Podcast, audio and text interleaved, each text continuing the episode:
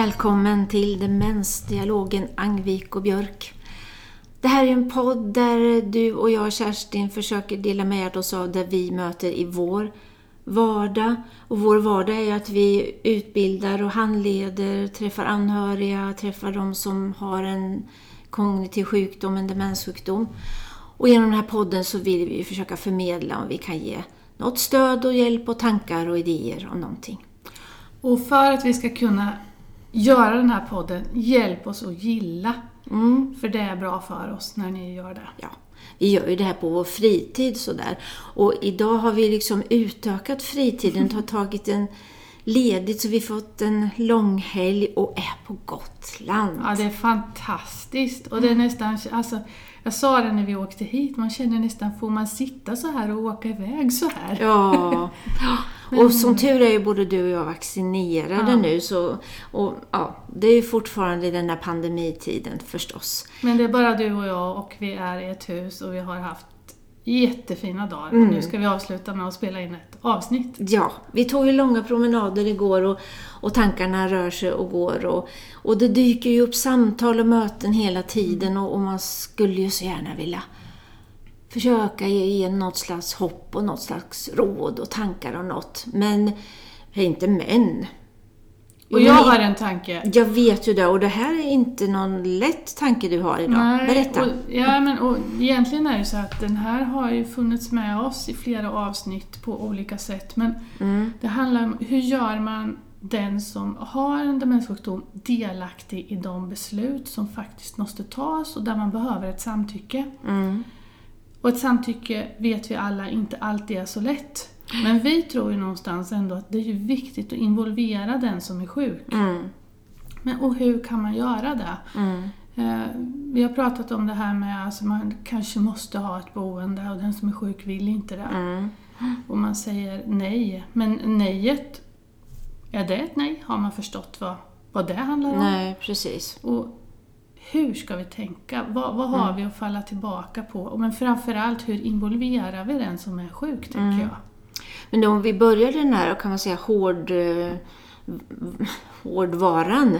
Att vad är det, kan inte du berätta så alla förstår vad vi menar? Vad, vad är det som gäller då med samtycke? Ja, det som gäller med samtycke är ju att om någon ska flytta till ett boende så behöver ju den personen vilja det, säga ja till det. Om Vi- jag, mm, du tycker att jag ska duscha så måste jag också Säga, samtycka till det. säga ja. Vi får inte göra någonting mot någons vilja. Mm. Jag vill inte ha de här medicinerna nu för jag tror att det är inget bra Kan för inte mig. jag tvinga i dig de medicinerna? Så inga krossade mediciner under osten på mackan kan man säga. Kan man säga. Mm. Mm. Det- Så säger lagen. Så säger lagen. ja. Mm. Och jag bara tänker att det är viktigt att, förstå det, att det här är, en lag och vi har aldrig haft de här rättigheterna. Men, men visst är det väl så, både du och jag under åren som har gått, att det har förändrats skulle jag vilja säga, men Mm. till det bättre för att involvera den som är sjuk och den det verkligen gäller. Mm. Men det är väldigt lång bit kvar och det är ju inte enkelt för för vem skull fattar vi vissa beslut Mm. när inte personen själv förstår vidden av saker och ting. Och ibland pratar vi om det här att man behöver ha en framtidsfullmakt. Mm. Man behöver fundera på, alltså jag som frisk behöver kanske till och med fundera på hur vill jag ha det framåt om jag blir sjuk? Mm. Jag tycker att vi ska länka en eh, föreläsning som Per Ramström från Demensförbundet har just om vad framtidsfullmakt är Mm. eh, och hur det fungerar. För jag tänker om du som lyssnar själv eh, har en demenssjukdom så är det ju viktigt att tänka till då när man kan, vem vill jag skulle bestämma över mitt bästa, som känner mig, som tror vad som skulle vara allra bäst för mig i Och olika som lägen. jag har pratat igenom det här, för jag tycker att det är viktigt. Alltså Mm. det är liksom en uppmaning till dig som är sjuk. Att man pratar igenom med någon som man har förtroende. Att Mm. Så här tänker jag om jag blir svårare sjuk. Mm. Eller när. Det här är ju en dödlig sjukdom. Mm. Så det är ju snarare när jag blir sämre. Mm. Ja, Eh. Hur tänker jag med boende? Mm. Vem, vad vill jag då? Mm. Och för när jag säger nej för att jag inte förstår så så tror jag, även om det här inte är giltigt i någon domstol eller så, så är det viktigt att ha pratat igenom det. Kanske till och med skriva ner det. För det hjälper ju ändå mig om, om säg att det är min partner och, och det är min partner som är sjuk så även om jag, vi, vi träffar ju så många, vi har gjort det den här veckan, flera personer som har så svårt det här att ha fattat det här beslutet och rätt och fel och han förstår inte, hon vill inte och sådär.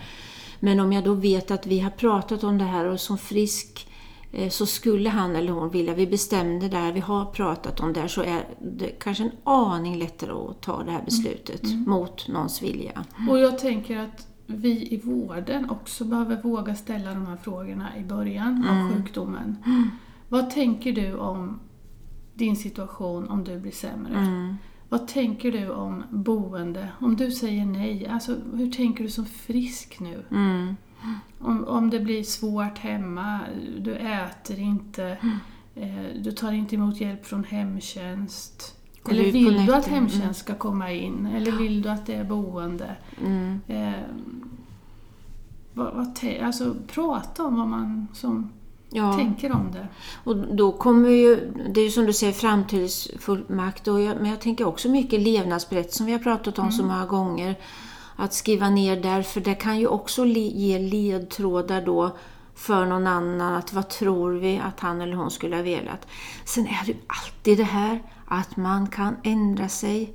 Mm. Jag, jag, jag hade ett samtal också i veckan nu som gick där någon sa att men hur, hur kommer det gå, alltså som jag då som duschar, jag, brukar duscha morgon och kväll och, och kommer det om möjligt kommer jag få göra det om det blir dags för mig och så här. Och då, då börjar vi prata om igen, men tror du att, är det säkert att du vill det då? När du kanske får ont i kroppen och det här är en väldigt jobbig procedur. Vi har ju träffat många som är sjuka, både du och jag, som alltså som har en demenssjukdom då, som säger som frisk så var jag så och så här, men nu så är det här så jobbigt och nu vill jag inte det här längre. Nu orkar jag inte gå på konserter och jag tycker det är jobbigt att umgås och sådär. Så att det kan ju ändras hela livet. När du säger det så tänker jag att jag är faktiskt olika om jag är i en vardag när jag jobbar varje dag eller om jag är i en vardag när jag har semester. Ja, ja precis. Eh, Jag gör nog faktiskt lite olika då. Mm. Och sen får man en sjukdom och då gör man ytterligare lite olika. Ja, Men, men det jag tycker, för det här är ju jättesvårt och vi vill ju, vi faller ju alltid tillbaka på, tycker jag, att vi vill göra gott. Det, där, alltså det är ju principen, vi vill göra gott. godhetsprinciper, ja visst. Men jag brukar också tänka så här att hur hade den här personen velat som frisk? Jag hade en situation nu när en person började klä, klä av sig i ett offentligt utrymme. Mm. Och som frisk tror jag inte att någon, i stort sett i alla fall, Nej, skulle vilja gå naken bland andra människor som är påklädda. nej.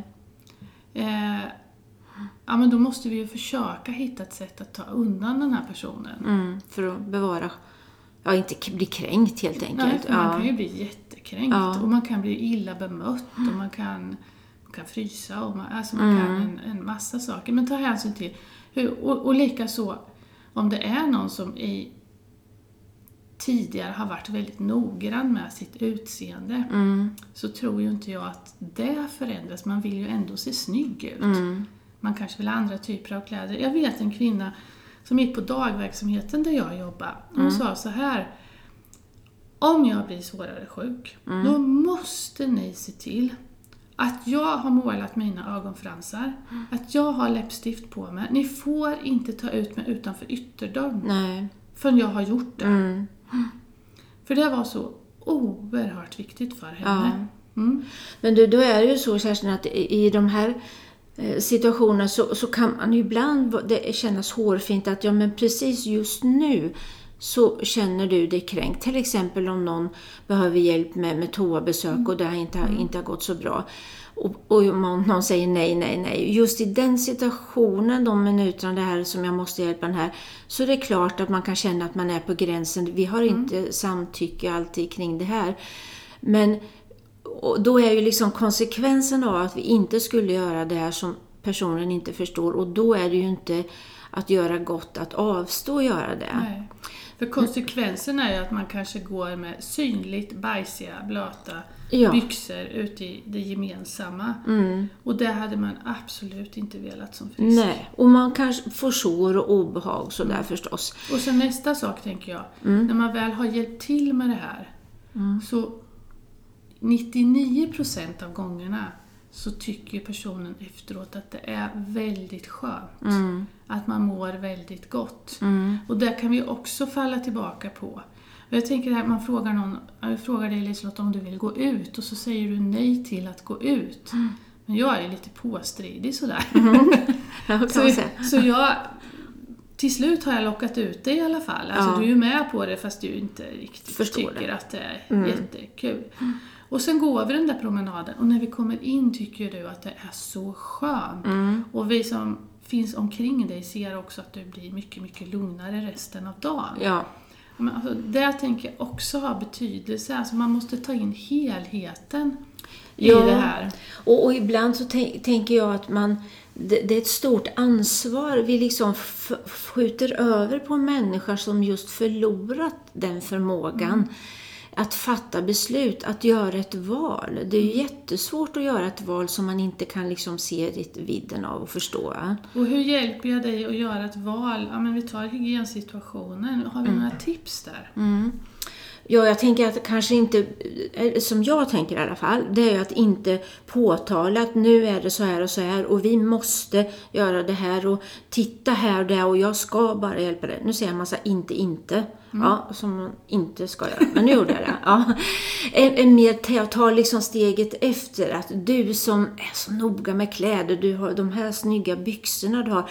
Kan jag bistå dig här? Eller vi kanske börjar prata om det här hårschampot eller raklöddret eller vad det kan vara. Att, att jag inte påtalar det är något fel med dig, hörru. Om du förstår vad jag menar. Och då är du i rätt situation. Du står vid garderoben eller du står inne på toaletten. Mm, ja. Du sitter inte här vid fikabordet och börjar prata om det här. Nej.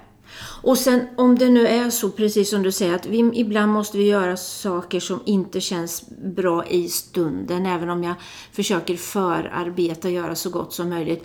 Men, men det du sa också sen efteråt, att hur, hur hjälper jag någon person att landa i? Så när vi säger hej till varandra, lämnar varandra, då har jag kommit tillbaka till något trygg och bra känsla och positivt. Och att på något sätt vi hjälper att pussla ihop personen igen där på slutet. Och, och, och det du har beskrivit nu är ju ett sätt att göra den som är sjuk delaktig i sina beslut. Mm. Alltså man visar de här kläderna, eller man visar ett plagg, man Mm. visar schampot, man visar alla de här sakerna. Ja. Eh, för att Det försöka- positiva förstärker vi istället så. Nu vet ju, ja, vi vet ju att det är anhöriga och det är eh, personal förstås som lyssnar på podden också. Och så, så jag tycker ändå det är alltid viktigt att påtala att det är en väldig skillnad att vara anhörig, ha en relation och ha mycket, ännu mera känslor involverade i det här. Så man inte känner, jag tänker när vi sitter och pratar nu, att man inte lastar anhöriga och känner att det här ska man också kunna behärska och ta hand om. Men då har vi ju nästa, för Mm. det här med boende har vi ju pratat om och att man säger nej till det. Och jag tänker att det handlar också om att det är väldigt abstrakt. Ja. Hur gör vi det lite mindre abstrakt? Hur kan... Klart, jag är ju trygg här hemma, det är klart Mm. jag säger nej till det. Men hur, hur involverar vi personen? Finns det något sätt?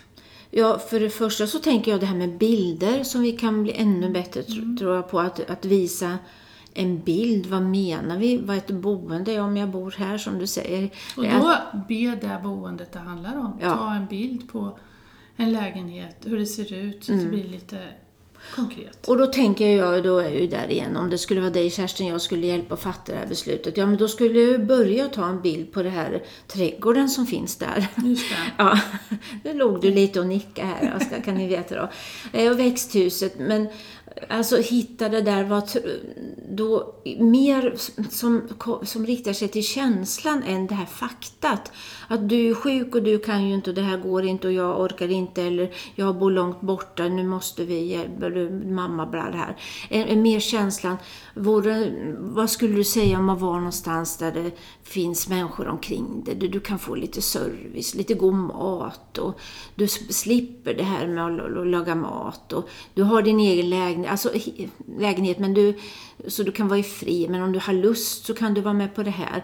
Alltså allt som riktar sig mer till känslan, där jag då känner till om personen. Vad tror vi han eller hon, vad är det för känsla jag ska locka fram liksom, i, istället för faktan. Och jag vet ju att du känner dig lite orolig på kvällarna. Här finns en trygghet. Jag tror Mm. Ja. att du skulle känna dig trygg här. Ja, Vad tror du? Skulle du inte prova? Ibland måste man ju prova för att veta om det blir bra. Och det där tror jag är jätteviktigt som du säger, det här att, att man inte gör det som det är så definitivt. Och för det är det ju, om vi nu pratar flytt, så är det inte definitivt. En, skulle man absolut inte trivas så kan man ju ansöka om, om flytt eller någonting annat så. Så det är ju inte att luras, men man behöver liksom få det här Ja, det lite mjukare känslan för det då. Då kan vi komma överens om prova. Och att man är med i beslutet och i delaktigheten så långt det bara är möjligt. Ja, För då gör vi chansen mycket större att det blir bra sen.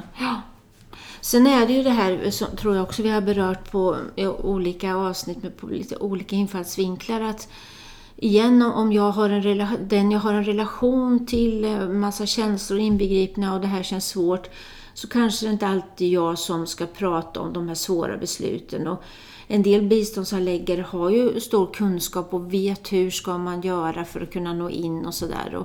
Men känner att man inte får den trygghet och stöd där så att ta hjälp av kommunens demensteam, demenssjuksköterska eller någon, någon som du känner så. Prata om det här och där man kan känna sig trygg i det. Både anhörig och den som är sjuk. Ja.